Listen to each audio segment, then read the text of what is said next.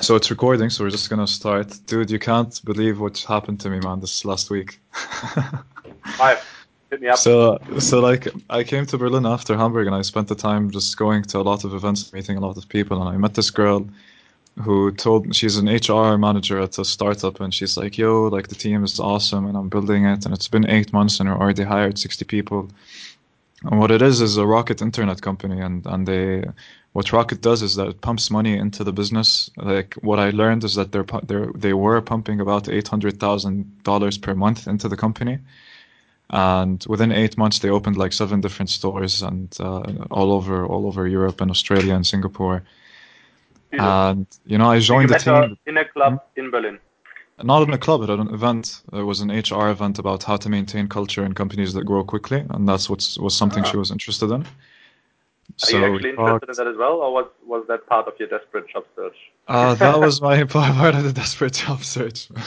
Nice. Uh, and this is actually something I'm interested in. Like, uh, you know, like I, I think that I care about people a lot, and I think people are, are the essence of how a company is going to grow. Mhm. So um, Agreed. Yeah. So so then again, like, like I had an interview with her with her colleague, and then an interview with another person in HR, and then I started the internship on Monday, which was So which was awesome. Like you're uh, through a week now. through a week now, exactly. Yeah. Good stuff. Uh, and like you know, Jan, I was a bit nervous. Like, how am I gonna perform? How how are they going to perceive me? Like, I want to dress nice. I want to be there before anyone, and I want to leave after everyone leaves. Like like that type of energy. yeah. You know, went in like ready to do this. And so the first day I work really hard. Second day I work really hard. Third day I go, and they order us in for a meeting, and they're like, they're like, guys, the company has officially declared itself bankrupt. and, yeah, yeah, and and you know, you bankrupted the company. A I week. bankrupted exactly like in three days. I I made the company bankrupt. So yeah, like we went into the meeting, like we were 60 people looking at the CEO. Everyone's like worried, and and dude, Jan, like like the first three days I was there, everyone was was doing their jobs, and and they're cool, and you see a side of them. But once the news hit that everyone's probably going to lose their jobs, completely different people, man, instantly. Like the sense? office. Hmm? In what sense? Yeah, the office was a playground, man. Everyone, like, the long-term vision of how I should present myself to the world changed into a very short-term one, and everyone just let loose. So you had the HR manager in the corner, like, so angry, ripping something off a wall and, and, and, and like, being egocentric. You see, like, who's really selfish and who's about the team. I went into the different sides of the office and I see, like, people sitting around uh, together and they're, they're, like, there- there's a bottle of whiskey and rum in the middle, and everyone's Oh, just really? yeah, dude, it's like 3 p.m. Everyone's like getting smashed. Uh, so you see, all of that was was on last Friday or this Friday. that, that was that was Wednesday. That was last Wednesday. Oh Jesus Christ! Yeah, what yeah, an and Thursday and Friday, we had to come to the office and continue working. So, so it's crazy. Like the the CEO. So the the how insolvency works is that uh, there's this insolvency lawyer who then takes control of the company, freezes Yeah. all of its assets, all of its liabilities. So there's no there's no more invoices that it's going to pay. Uh, suppliers or customers can't demand like they can't refund customers and they can't pay suppliers. The Yeah. assets are frozen. You can't pay for shit. So during that, because the assets are frozen, the company gets to restructure their debts and then see how they can change how their Yeah, how it costs works out. All of that. Yeah. Yeah. So you have this very tall and scary guy, and he had like an eye that had a bit of blood in it, and he was like German. yeah, dude, like everyone was terrified of him. I thought, you know, like what an inter- interesting looking character. And the CEO is next to him. The CEO, like I, I didn't.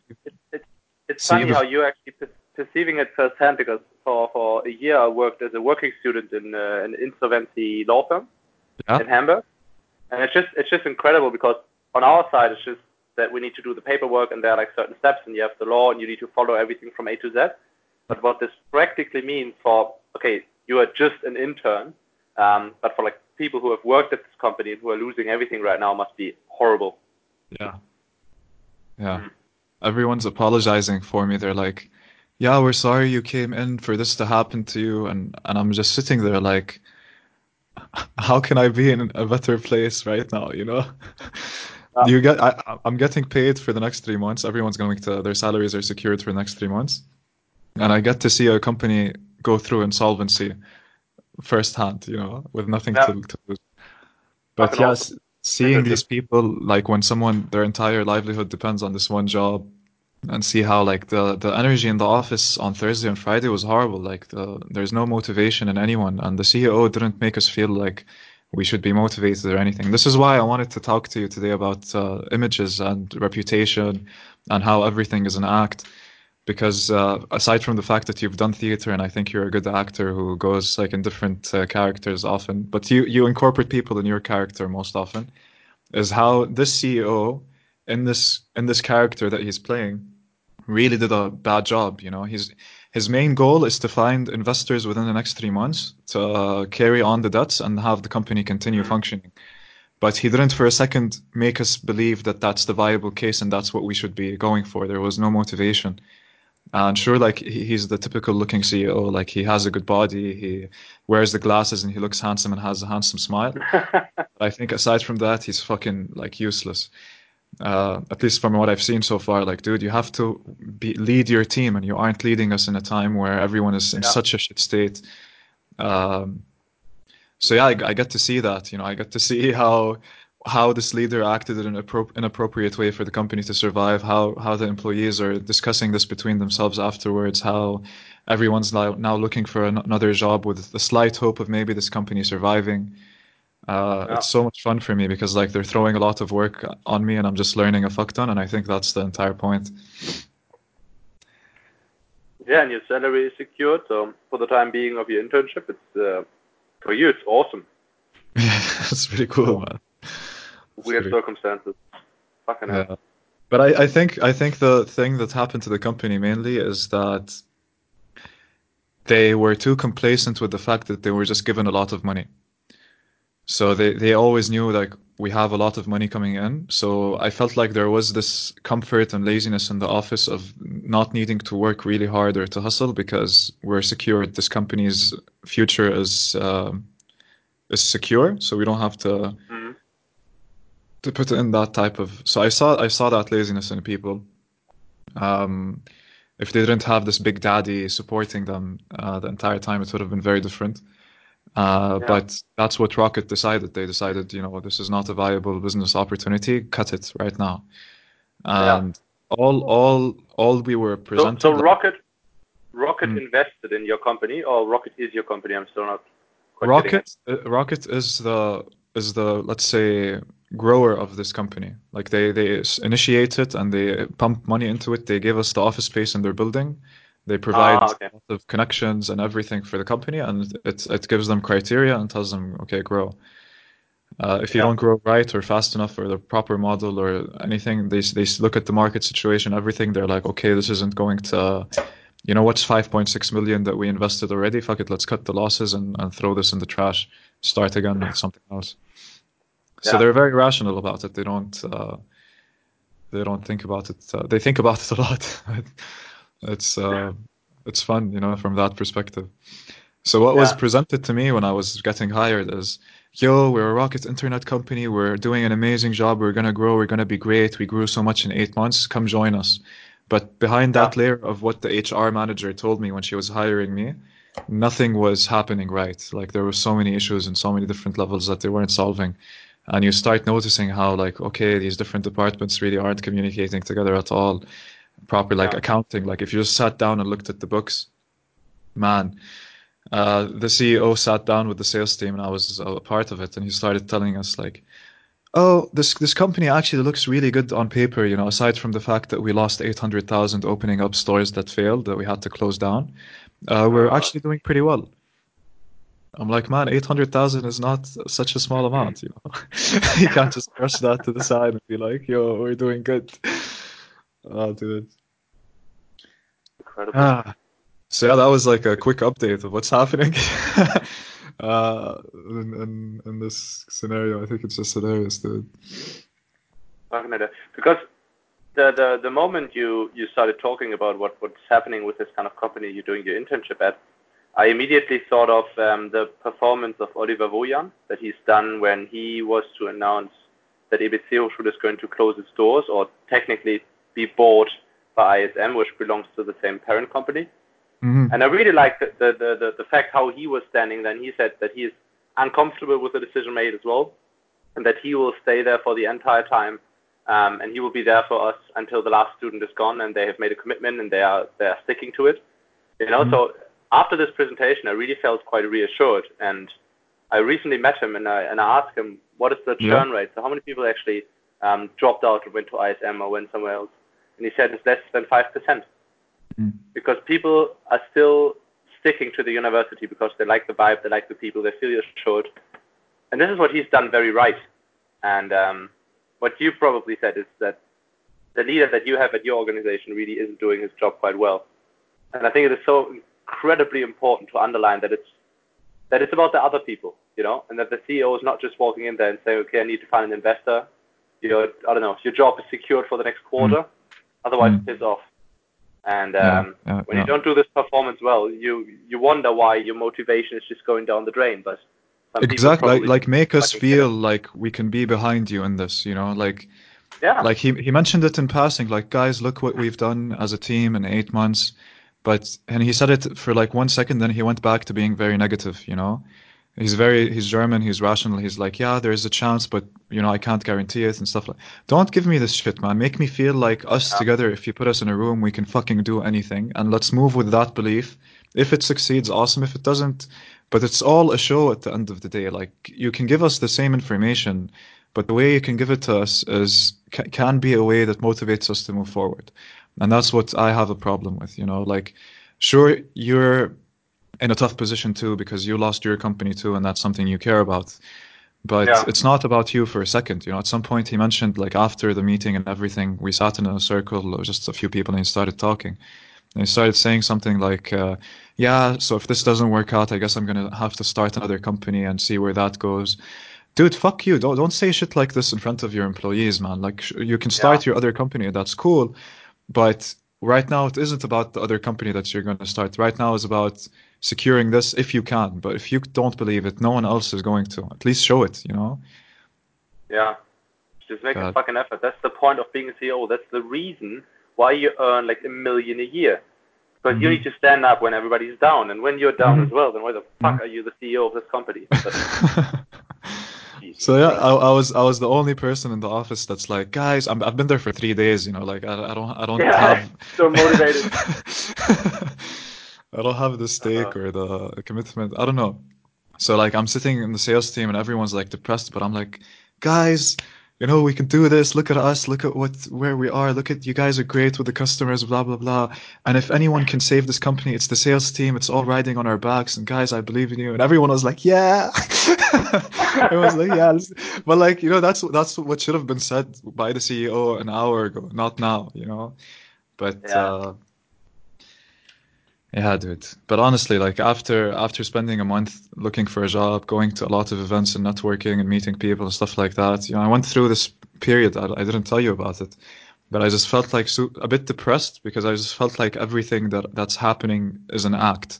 It just felt like I need to represent myself in a way that will allow these people to to see a side of me that they like, and I need to keep on putting that face on around a lot of people until I find a job. And and I saw that it wasn't just me putting that that face or that act; it was everyone uh, that in the events that I was going to. And then I realized, like in the office when I went there, everyone's playing an act, but then after the news came, everyone changed their act. And now, because of because the company is looking for new investors, they're trying to maintain the reputation. They don't want as many people to know that uh, this this happened. Uh, they want to keep it under the rug as much as possible. So it all comes into play of how everything is an image, everything is an act. We have to always show the proper image uh, to the right person who's going to interpret that image right, and then continue from that. So you're essentially saying that when when when you interact with people, you are not yourself. No, no, I am myself, but you're putting like this is the distinction. How who are you exactly? Are you the act itself, or are you the actor presenting the act? because I am smiling and it's a genuine smile and I am asking people questions I'm interested about. But at the end of the day, how genuine can I can I be? How much do I really care about talking to this specific person if they can't give me what I want? You know. Mm. So, but it isn't just me doing that. It's everyone that's that's w- dressed in a certain way, that's smiling at certain points, that's looking at people or nodding at certain points. It's all like a play that we all play together. And I I thought I thought that's something that you believe as well. Definitely. Um, I mean, it, it is not that, that I'm a I'm a different person, but it's that I have the feeling when I am doing stuff in my life that I have um, different parts of my personality which I can emphasize stronger or, or weaker. Mhm. And um, a lot of stuff that we do in society in order to be accepted, in my opinion at least, is doing things out of courtesy, you know, out of politeness. Because Okay. I'm I'm I'm not really inclined to help some some people at the office sometimes, but I just do it because I know it's it's the right and acceptable way to do, um, not because I really want to do it. But it's, it, in this case, I don't really feel like um, I have a different personality in that sense. It's just that I do, I don't know, what is supposed to be done in this kind of society, but it is it's, it's actually very funny because you know this weekend I was in Salzburg in uh, in, in Austria with Okay. two friends, and in there we could we could really um, be ourselves. You know, when we want to fart, we fart. When we want to speak disgustingly and get absolutely shit faced, we can do that. Um, and and th- then I'm coming back, and, and now I have a Skype call with you, which goes in a totally different direction. And then my mother is coming later tonight, and it goes in a totally different direction. And I know that I'm not entirely the same human being in this moment. But it's it's it's, it's not that, that I am really different. It's just that I'm activating different parts of myself because I know it's more appropriate. You know, when when, when the two of us chill together, it's it's never really about just getting absolutely shit faced. so I, I know that we have there's a different vibe, and you need to adapt to this kind of vibe. Yeah, What do you exactly. You, adapt. You adapt by acting. It's a different play that you're playing with. It's a different story that you go through. With me, Yeah. this story right now is us talking about what we're talking about. With your mom, I don't know, but it just felt like, Drinking coffee, talking about her problems, yeah, listening. Yeah. Yeah. So. In Uh, that I spent uh, I spent a lot of time with your with your mom uh, at the house, and like she she can really really talk. Like I can see where you get your like charisma and talkative nature from. You definitely got it from your mom. oh, definitely. Uh, She is incredible. Maybe too much sometimes, but I'm too much as well sometimes. So, all coming from somewhere, right? So Jan, tell us tell us a bit about your history in like the theater uh, back in school and how that you think developed into your character right now. What do you mean? Like the drama that I've done, or what? What exactly? You you went you, you had you had theater classes in school, right? Oh yeah. Mm. So it was actually pretty cool because I think when I joined the drama class, I think it was like year seven or year eight. Yeah. Um, the, I- think until year ten, it's uh, mandatory, or it's you have several electives, but you need to pick one. And because the other stuff really just sounded so bad, I signed up for this. And it's it was really um, puzzling, and it really took me out of your, out of my comfort zone. Because the first task that she gave us was um, with homework. The next time you come to class, you need to take an ordinary thing and interact with it without talking for two minutes. Mm. And, and I got home and I was like, what the fuck am I supposed to do right now? You know, like what is even an ordinary thing? How do I interact with it? How is it interesting? And then not even talking about it. So I can't just tell a story like I usually do. Um, and then I got myself a spoon and just try to do stuff with it, you know, like to pretend that I'm trying out that I've never seen a spoon before. I'm approaching it slowly, looking at it suspiciously, just just somehow touching it, feeling it, seeing what I can and do with it. Feel the spirit. It was honestly, yeah, like salad fingers. Um, Fuck. but what I what I found out about this drama class, or especially about this exercise, is well, there's so many moments in your life where you where you don't really know what the fuck is going on, but you just need to find a way. Okay. And uh, very often other people are around you and they are examining you, they are judging you. And in, in drama, I really found out that how cool and easy it is to improvise, that it isn't as bad as I thought. Um, to do stuff in front of other people, and that is that this these kind of things are not really embarrassing. Because beforehand, I thought that they would be, and um, this was actually really cool. So on the one hand side, to to learn and find out about how to pretend, how to do something that is not real, Okay. but also this opportunity to, to improvise and not to be embarrassed by it. I think this is the main stuff that I learned, especially not being embarrassed by it. Dude, like still today, like at, at Philips, tomorrow I'll go into the office, and there are a couple of people, especially girls, who are maybe even more competent than me. We have, we have a, another girl who does an internship just like you with us, Mm. and recently we sat down with our CEO and we had to present him some numbers because uh, our revenue isn't going that well at the moment Okay. and she probably she prepared more than me. She had a better knowledge, but she seemed very insecure and very embarrassed to speak up in front of them. hmm And that hmm really left a bad impression. So just learning to improvise, just not being afraid to speak up and not being embarrassed by it is so incredibly important. So well, you can either learn it through drama or just through life. But um, this is what this class is. And it's funny, like you had this, you had this distinction of before going into theater and after, where beforehand you might have been embarrassed of how people might judge you in a certain scenario, but then Yeah. afterwards, by doing stupid shit like uh, trying to smell a spoon and being suspicious of it that it slept with your wife or something, you you look at that and realize that no matter how many how many people look at me right now do this doing this dumb shit, I'm still solid as a character. Nothing nothing changes. I, I'll still go home and continue. I think like stand-up comedians and actors see that a lot. Like you you can be in the face of everyone, but still being in the face of everyone doesn't change my character. So like this intern this intern that you're talking about, like if she actually was conf- confident or comfortable enough to just talk to the CEO, just like you probably were, she'd be like he'd take more note of her and be like, okay, this is someone I can trust and confide in Yeah, and be comfortable definitely. around. But if you're uncomfortable, no one's going to be comfortable around you. Uh, so that's also a part of the act that you play. And sometimes, like let's say the CEO is is very comfortable and she's uncomfortable. I think a good CEO would put her in his frame and lead her towards a state where she's more comfortable by smiling to her. Um, like if she's uncomfortable and he noticed that she's uncomfortable, then if he's smart, he would try to get her to be comfortable, right?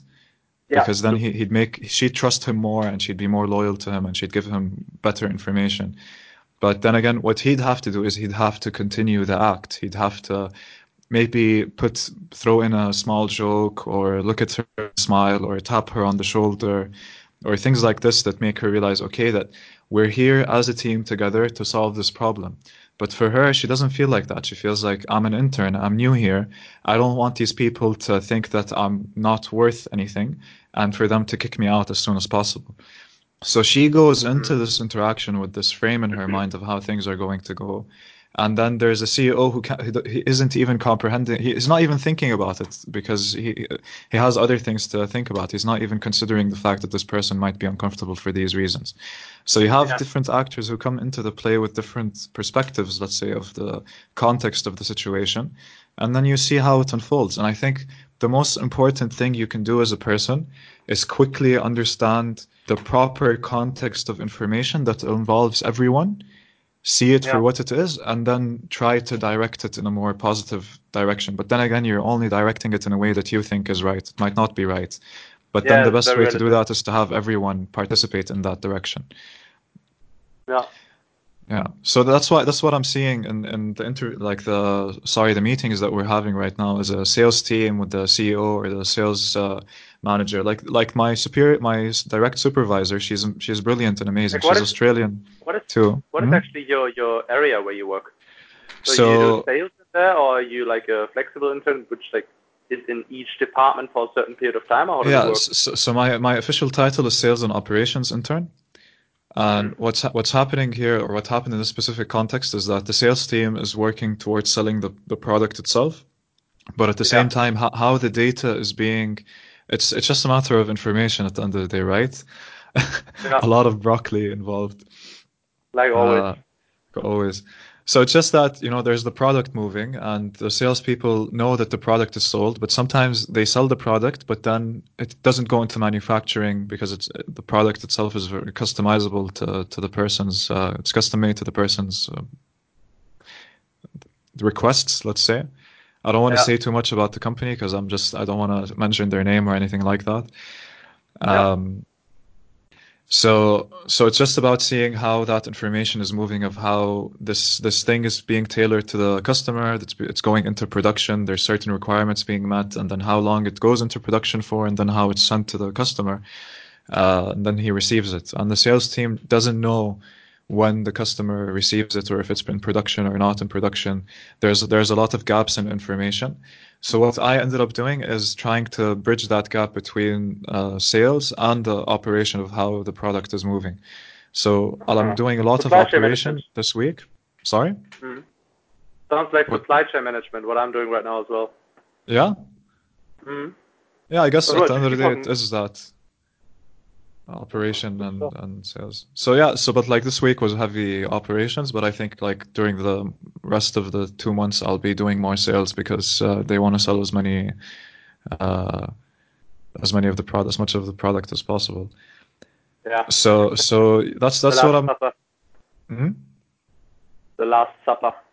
The Last Supper. So much fun. Like I had a month to find a job. Now I have three months to find another job. so just like my time span is always just increasing slightly to continue. Lovely.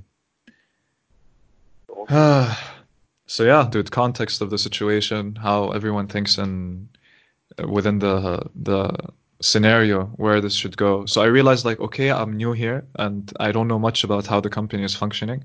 But even within this meeting, I can look at a person and ask him, what what do you think? Or can you explain this thing to me? Okay, but since you explained this to me, what about this other thing that connects to this thing? And then people are actually like engaged and they're throwing more information out, and because of that, we have better direction. My direct supervisor is is always saying things like, if anyone wants to throw any suggestion out there, please do. And she keeps repeating that, which I think is awesome. But uh, I still didn't feel at any point during the meetings that we're reaching something tangible and concrete that we can start working on. Uh, that never, never made me feel like this is the target right now. It's very clear how we're going to get to that target. Let's put all of the obstacles in the way and let's solve those obstacles. I just felt Yeah. like we were talking for the sake of, of talking a lot of the time. And a lot of people bullshit. in that you're like yeah exactly the the marketing manager she can't she doesn't have a budget for marketing anymore because they cut that and they're still exactly she's useless now basically but she's trying to be useful by talking a lot and I, it's, it's you're not bringing any value to the table like i see her like she's give throwing out numbers and saying stuff and i'm just like why are you sharing this information to begin with this doesn't help us at all and you talking is taking away time from anyone else to even think or talk to so what are you getting at i don't know man but I think it's, it's I mean, it opens up another dimension right now. Um, Mm. But what I what I also think is that we have a we have a big gap between um, the communication of, of, of women and the communication of men. Okay And I also feel, um, at least in the in the moments uh, I've been in, that that that this gap somehow leads to misunderstandings. You know, because when I yeah can you can you be when I have a clearer on the gap itself Definitely. So, so for for example, let's let's take the CEO example of my work. Um, Okay. It's not that he wanted to make her feel uncomfortable, but what he sometimes does with us is that he is pressing us for very clear answers. You know, to give a yes or to give a no, to give Okay. a is it good or the bad, is it possible or isn't it? And Okay. um, I for myself have no problem in immediately just giving him a clear cut answer, but I also don't really give a shit sometimes whether it's correct or not, you know? I give him my intuition and I tell him, you know, like this is this is how I'm assessing it right now, but I haven't I haven't really done the math, but this is what I'm guessing. And um, when she was pressed for, for similar questions uh, regarding the data set that she presented, um, she was just like, yeah, I don't know. It's a tough. ah, It's hard to say, you know. But this is this is really what you don't what you don't want, and and and especially as a CEO whose time is very limited, and he's also a guy, you know. So he's Yeah. probably much rather like me. He's just like, yeah, just just throw something out. It's gonna be all Gucci. Whereas if the CEO would have been female, she probably would have gotten that more like like better. because it's not that she is that she's weak or that she is afraid. It's just that she's probably even clearer than me in understanding that the situation is uh, intense or problematic or complicated. Mm. And um, this leads to a gap as well because you sometimes, you know, the, the man probably interpreted this as a sign of, of weakness or as incompetence, whereas she was just careful and cautious. Mm. And when I when I found out like in that in that meeting, she just really, in my opinion, gave a bad impression, even though she's she's brilliant. And that's that's another shame, you know, that that within these kind of communications, that in, everything is an act. It's an act which is uh, dependent on the situation, on the people, that automatically makes it dependent on the sex as well. Yeah. And that's just another layer I sometimes um, don't get, especially when like girls are just evaluating stuff. It's so absolutely complicated. Like the stuff that my girlfriend is doing, so Mm. absolutely complicated. And just just call her and tell her to shut the fuck up because it's impolite. you know, I I do I I'd raise issues. You raised an issue. We talked about it. But like with girls, it has to be more subtle. It has to be more indirect because otherwise it's impolite or you don't do that. That is sometimes just another layer I just don't get. It's it's another layer within this complex uh, network of, of communication between people. A culture is Yeah. thrown in as well. Uh, Yeah, everything. culture but Mm. imagine all the all the all the arguments that um, you had with like Helen or Leo due to that. I think a big part in that is that most of the people there were, weren't, weren't quite sober and also just didn't fucking get the cultural layer straight.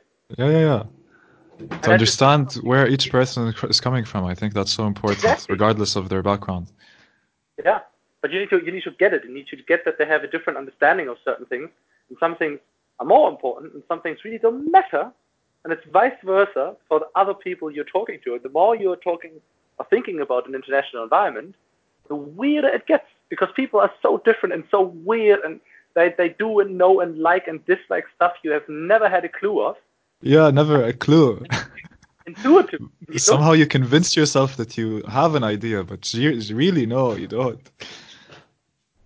it's incredible. Like this is why inter intercultural communication, doing this properly without Mm. offending anyone, man, when you can do this, you're you know you're on top of the world. Uh, a lot of it goes down to how you communicate yourself, man. I think if you get communication down as a person, your life will change by 200%. Um, That's a very I do agree. very accurate numbers. You know, let's just throw numbers at the CEO, you know, like, yeah, our sales have increased by 723%. And be like, yes, good stuff. Uh, You're being promoted.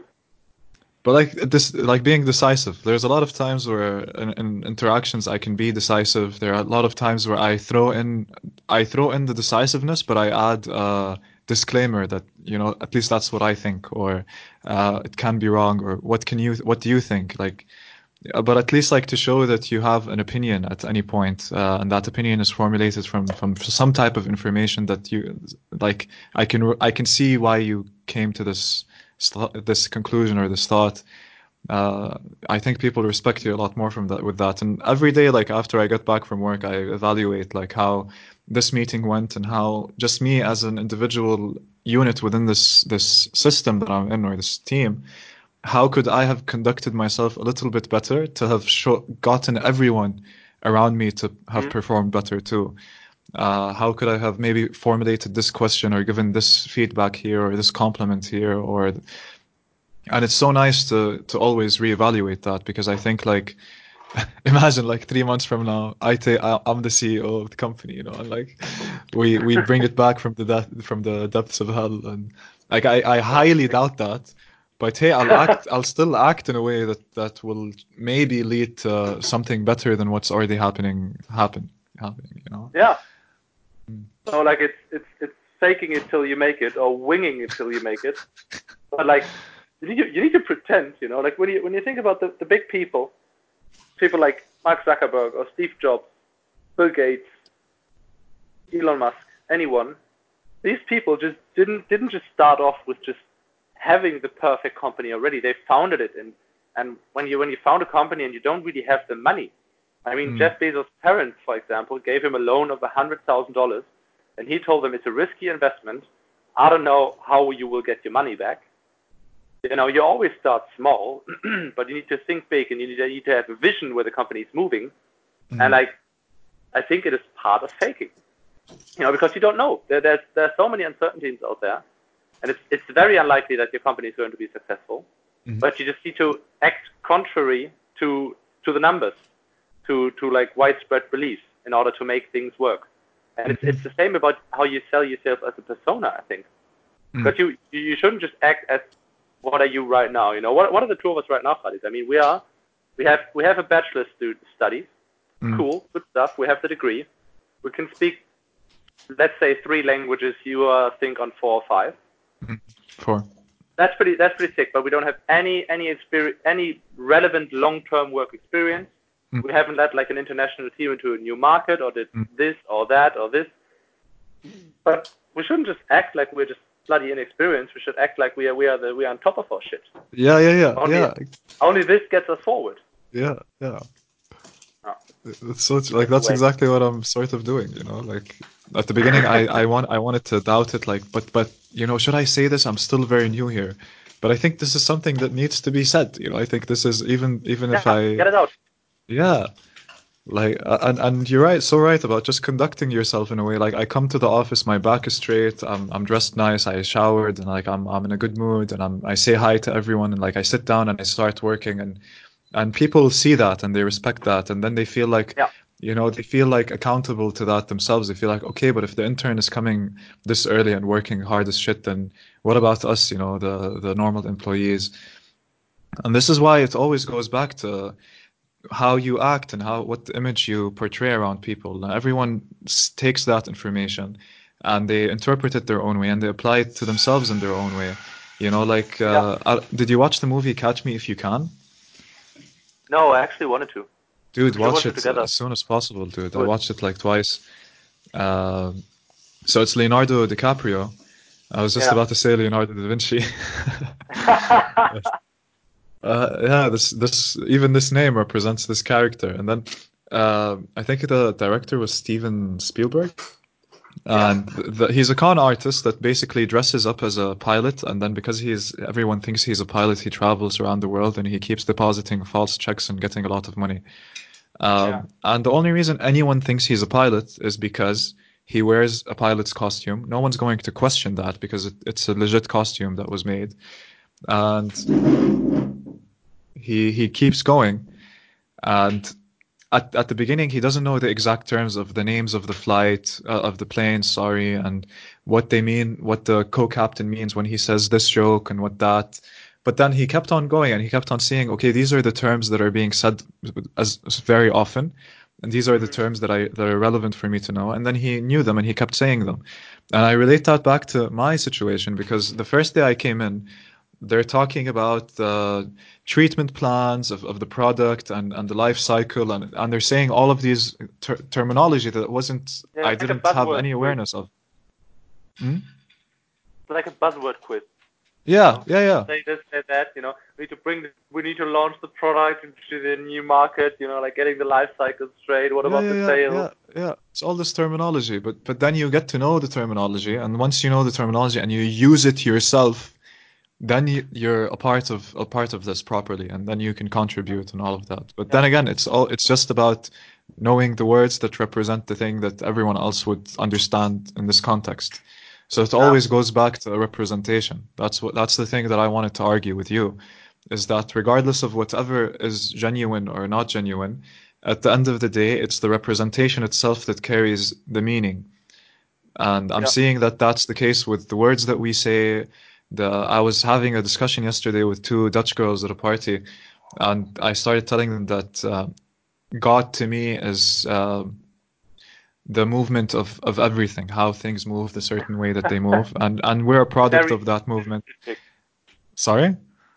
Very specific. Very specific, and and they tripped out because their representation of what God is is this singular thing that's separate from us, and we we we need to define it around itself different from us but it's it's it's something that's away from us and we can look at it.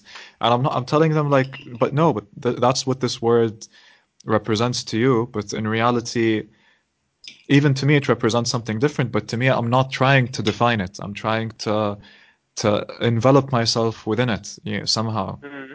and I'm still using words to explain that too. So and, and then that's what we tripped about yesterday is that regardless of how everything is a representation, the only way we can try to go around this representation is through representations too. So then we're still stuck in the same loop always. And we're always acting, we're always you can act more and more genuine to your nature, but still you're still acting in a way. And at Yeah. that point, are you are you the actor or are you the act itself in different ways, or what what is it that you identify with? You know, um, it's just a lot that I that's bothered me for a while now. But why is it why is it bothering you? For me, it's just part of the game, so to speak. Yeah, You know, when I think um, that mostly in, in situations like those, it comes down to that you somehow give your surroundings um, the sense of purpose, sense of trust, and the sense of sort of safety. You know, because when you when you think about how we evolved in small groups of up to 50 people just chilling and doing stuff, these traits are incredibly important. And in, in order to be part of this small group, you need to have certain habits, certain cultural values, certain languages, because otherwise you wouldn't be accepted. You you would- you would be mistrusted. Mhm. Um, people wouldn't think it's safe around you, and they wouldn't associate with you. okay. And I just I just think it's it's a it's a survival instinct in inside of us to to show the others that, that they can come come forward and trust us and work with us and, and deal with us. So I just think it's it's a it's a necessary part. It's it's acting. Definitely. It's, But to, um, to, to interrupt you here, one of the things that I notice is that if you actively try to show people something, they will actively try to see something else. So, like, if I go around trying to make people trust me, they'll question that and they'll be like, why is this guy trying to get me to trust him? I can't trust him. There's an underlying motivation for why he's acting this way that I can't, I'm not aware of. And that makes me uncomfortable. But as long as they're they can rationalize or they're aware of, of your intentions and there's nothing hidden, at least to, to their uh, to their thought, then they they would trust you. So there's people that lie a lot, and you know they're lying, but because you know they're lying and you know they're liars, you sort of trust them because you know what to expect.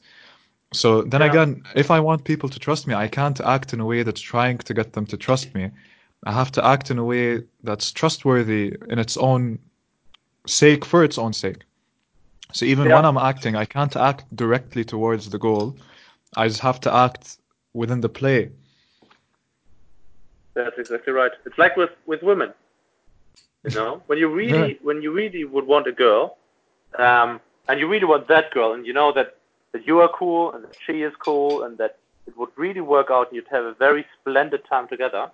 Mm. You really shouldn't do and act on that directly. Mm. It's so stupid, you know. But it, I think the, the the art of communication or the art of acting is essentially communicating something in a very subtle way. The more subtle you can be about it, the more indirect you can show that, and the other person gets it at the same time, you know, because otherwise, otherwise there's really no sense in that. Exactly. Um, exactly. But the the better it is. So, Mm. but but I, I actually somehow get it as well, you know, because when you when you intentionally, purposefully um, try to to get people um, to trust you, to like you, to love you, to work with you, to associate with you, whatever, you you need to do it, um, sort of speaking, on their level. Mm. you know and when when they're when they're when they're i don't know very very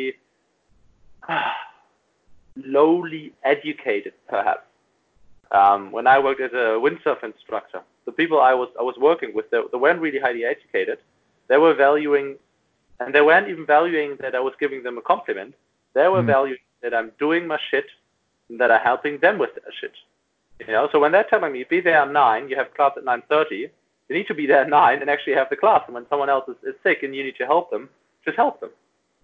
Um, but the more you move up the ladder, the more you, I don't know, spend time with, with academics, um, the more the more indirect, the more subtle, and the, the higher level of communication and of acting is. And I, I just think it's just it's just part of the game, but it's it's incredible incredibly weird when you think about it. You know, you have a Yeah, direct yeah. intention say, Yeah. I like you, let's spend time together. But the last thing you should do in that moment is say, I like you, let's spend time together. And this is sort of stupid, But that's just you need to play according to some rules, and that gives people the sense of safety. So, and that, that's what I find really nice. Like this, you're you're aware of the rules, you understand the levels, and then you can go and go into the different levels very quickly. You know, I think I think that's very important. Like I was uh, yesterday at this party. I was I was really energetic because we were playing a card game with people, and then one of one of the girls like uh, she her name was Veronica, and like there was a like everyone got some type of food for I'm- us to eat. I'm I'm just I'm just imagining you just playing werewolf, you know, where we just killed one another. Yeah, yeah, we were Who playing. Uh, I think it was called uh, Bus Ride or something. It's a Dutch Oh drinking yeah, the game. drinking game. Yeah, yeah, yeah. And like these Dutch people, like they're doing math and stuff and getting completely smashed. I loved it, you know. Like, uh, anyhow, like I'm playing with them and I'm excited, and then uh, like she's leaving and she's tired and her energy is low. I stayed excited, and and then I saw like I was super excited. I'm like, yeah, you know, have a good night, peace, uh, take care. And I said bye, and she left, and we we both enjoyed it. But uh, I see that like if I was there again, if I lowered my energy in that instant to her energy being tired and, and ready to leave, then she would have felt like okay, like there's more of a connection here, and and I can I can I, I don't know. I feel like there would have been more of a uh, remembrance. I think she'd remember me a lot more if I was able to change my my character in a genuine way and, and, and to fit different energies. Because she's seen the side of me that's excited to eat food. She's seen the side of me that's excited to to play cards. But then I stayed excited when she was leaving. If I was more calm and relaxed, and on her level, she'd be like, okay, this guy is, is genuine. Um, but see, like I, I, I just love it that the fact that we we think about these things and then next time I'm in a similar situation, I can change how I act. And this is what I Yeah. find really nice. You can always change how you act.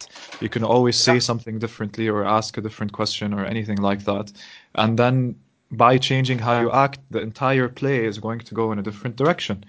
And if you're Yeah. aware of the different levels everyone is on, and you're aware of the level that you're at, and how you can try to go down to someone's level to explain something to them from their level and then bring them up, or try to bring everyone down or everyone up, and then you realize that, okay, shit, I can actually move stuff. But uh, still, it goes into the fact that I'm acting, but I'm acting in a context where other people are acting, and we still have to interact together. And I don't know if you I don't know if you've seen this from Jordan Peterson, how he talked about how the fact that guys and, and girls have different, uh, let's say, criteria for reproduction, how guys are trying to hit on girls and girls are trying to choose the, the, the leader or the top of the hierarchy and the girl and the guy Yeah. always always chooses someone or he doesn't have the choice to begin with most of the time Yeah. Is how, how we're, we're competing around each other and because we're i'm acting different towards a girl and she's acting different towards me and, and we're all acting and acting all of that allows us to, to evolve to become smarter because i have to be i have to keep trying to understand something i will never comprehend which is the woman's mind. And the woman's also confused by us. Like we're, we think we're simple but i think girls are just as confused of us as we are of them most of the time. Um, and just because we're both confused and we're both acting around each other, that allows us both to change how we act consistently over generations. That allow us to be eventually intelligent, you know. So, and it's not happening between a guy and a girl only. It's happening between our company as of now and the social or economic scenario it has to act in too.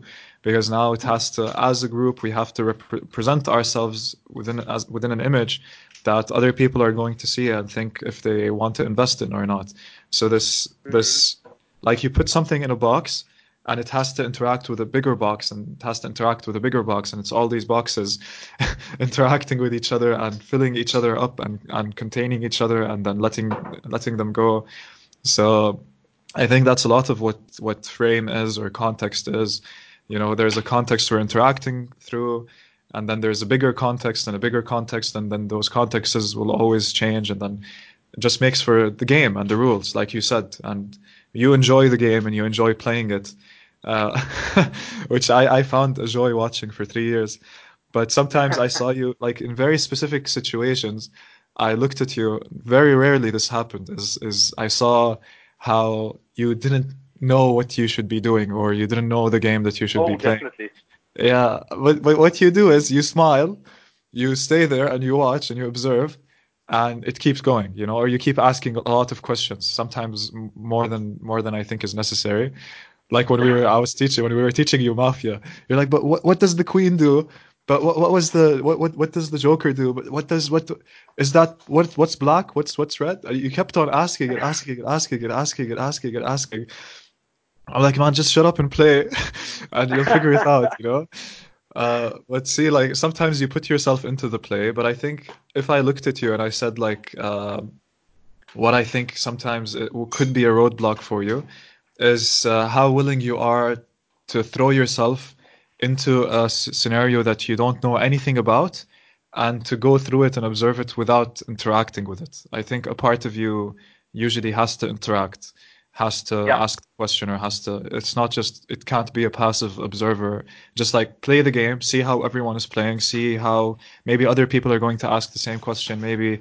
But then if you when you ask the question specifically in a game like mafia or werewolf you're giving information that you sometimes shouldn't be giving for example or you're hindering the play from continuing. Um, yeah No, that's Fun. true. Like uh, I, I con I, I still have massive, massive learnings in my life and in communication, and this is a part of it that I sometimes need to understand that it's good to shut the fuck up, to let the other people talk, and um, to let them go more into the center of what is actually going on. yeah Because it's I- difficult to do right it's really difficult to do, especially for me. And uh, you know, when, when when you think about a communication that you have, and people are giving different input, and then I sometimes have this arrogant inner feeling that what other people are saying is sometimes not important as what I have to say, which is Exactly, which is exactly. sometimes probably right, sometimes probably very very wrong. very And, um, And, and, and on average, I just sometimes it's, it's very hard for me to learn that, but just to let other people talk more often and actually properly listening to them Mhm. not just waiting until they're done talking, and uh, then I can jump on my train and, and throw everyone into my frame. But yeah, dude, stop like, learning, like right? I'm a, I think I think everyone's a victim of that in one way or another, man. Like we, I think there's some weird reason why we think that because I thought this thought, it must have some value compared to other people, other Yeah. people's thoughts. What a weird thing, man. weird. Yeah, but it's like sometimes, very rarely, I haven't even done this a lot in my life, where I just sit there and just watch and observe how this interaction is going to go without interacting a lot. And I think a part of me, when I did that, felt like if I didn't interact, or sometimes you're in a conversation and you get this thought and you think that I need to share this with the group. They're going to find it funny or they're going to find it interesting or whatever. And you mm. feel this very strong urge to share it. Uh, and sometimes you like you get this feeling like if I don't share this right now, then something's gonna go wrong. You know, like this this maybe play is going to crash or like like I have to get this pattern of how I should talk out and play out that pattern. I Yeah. think it's because of two reasons. One is because if you say something that you know and other people don't, then you're in a better space, right? You're in, you're acting in a domain that you're familiar with, and it's a pattern that you can continue following, while other people have to adapt to you. But um, the second thing is just, uh, I, I guess, just trying to feel superior by thinking that you you have something valuable to share, Yeah, uh, and to let that die and see things just move because they will keep on moving, even if you say the thing that you thought of or didn't. Um, it, it's nice, I think, that I just I don't need to put that much energy in everything always, and things will still move, and maybe more True. interestingly because I didn't talk. This is why, like, I'd suggest to anyone who thinks they talk a lot, is to just take a week where you just don't talk a lot. You Just keep reminding yourself to just be quiet, answer as much as you need to, but just see how this is going to go without me interacting so much. And if you're the type who doesn't talk a lot, to just do the exact opposite. Throw in your opinion just to see what might happen and keep throwing it and trust yourself because I think if you present that you trust yourself, you give off the image for other people to trust you too, even if you have no idea what the fuck you're talking about. I Yeah. think I think as long as like as long as you portray an air of trust and comfort, uh, it infects other people, and then it's just about how insistent you are in being comfortable. The second you don't trust yourself, or the second you're uncomfortable, that's where the play crashes and the actors come in with their, a new play that they impose on you. So Yeah. it's it's a funny dynamic to see happen, man. I think a lot of what life is is just theater, and Yeah. I think you agree because we talked about this a million times. I do agree. Um, well, I think everyone there there is an equilibrium for each and every individual and generally for society, and uh, everybody needs to try to move towards it. And I need to move towards that state that I just maybe shut the fuck up and just let other people's minds or ideas in, and uh, maybe you're you're part of that as well. You probably, you know, sometimes need to listen. Yeah, yeah, of more. course, of course. It's Like, to find out.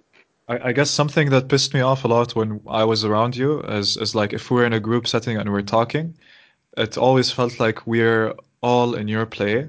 And when I tried to like make it make me like I don't know, maybe I thought that I should be the one controlling how this play is moving, you know, or maybe I thought something like uh like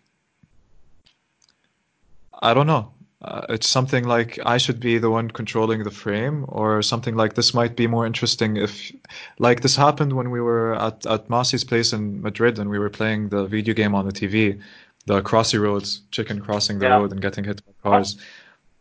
It's like I had my opinion of we're just four people, and if we play it, even though one person or two people play it and two people have to watch, it's still fun and interesting, and it's a dumb game. But to you, it's like, but two people are going to be watching and they're not participating. We shouldn't be playing. It's unfair to them. And there was Mm. those two contexts contexts that fought. I thought mine would be more fun. You thought yours would be more fair, and we went with yours at the end. And at, at those points, I'm like, to me, still my reasoning is is the direction we should have gone, but Mm. uh, we didn't. You have a very you have a very strong you know commitment to to a decision that you make, and I think that's why a lot of your commitments or a lot of your decisions come through because you're the one who's committed to it the most. You suggest it and you're moving with it. People will have to move with you. I think I'm more flexible from that regard. You know, I'll I'll put the commitment or decision, but if other people have anything else or other preferences, whatever, uh, we'll go with that Mhm. too. Yeah, true. Yeah. And I know you have uh, your mom coming in a second, so we should probably end this soon. Interesting as it is, Yeah. but uh, yeah, I need to drink coffee with my mother now. Woo woo woo. Stuff, man. I hope she's doing well. Tell her I say hi. Will do, hundred percent. And yeah, dude, let's do this just more often to catch up, talk about our lives, and just have them available for our future generations to, to listen to. Of these guys who are now nothing, just with a bachelor degree, let's see where we'll be in like 10, 15 years. Fucking homeless under a bridge. Hopefully not. No, honestly, uh, quite quite quite enjoyed it, and um, I'll hit you up when you're when I'm in Berlin. You hopefully hit me up when you're in Hamburg more than a bloody night, and uh, otherwise we just hit up hit ourselves up on Skype and just see what happens. For, for sure, man. Found a new place, so you're always welcome to, to join, man. Just let me know. We'll go nuts. Nice. I'm down. Cool, man. Awesome. Let's end it here. Love you, man. Alrighty. Have a good one. Goodbye. Bye bye.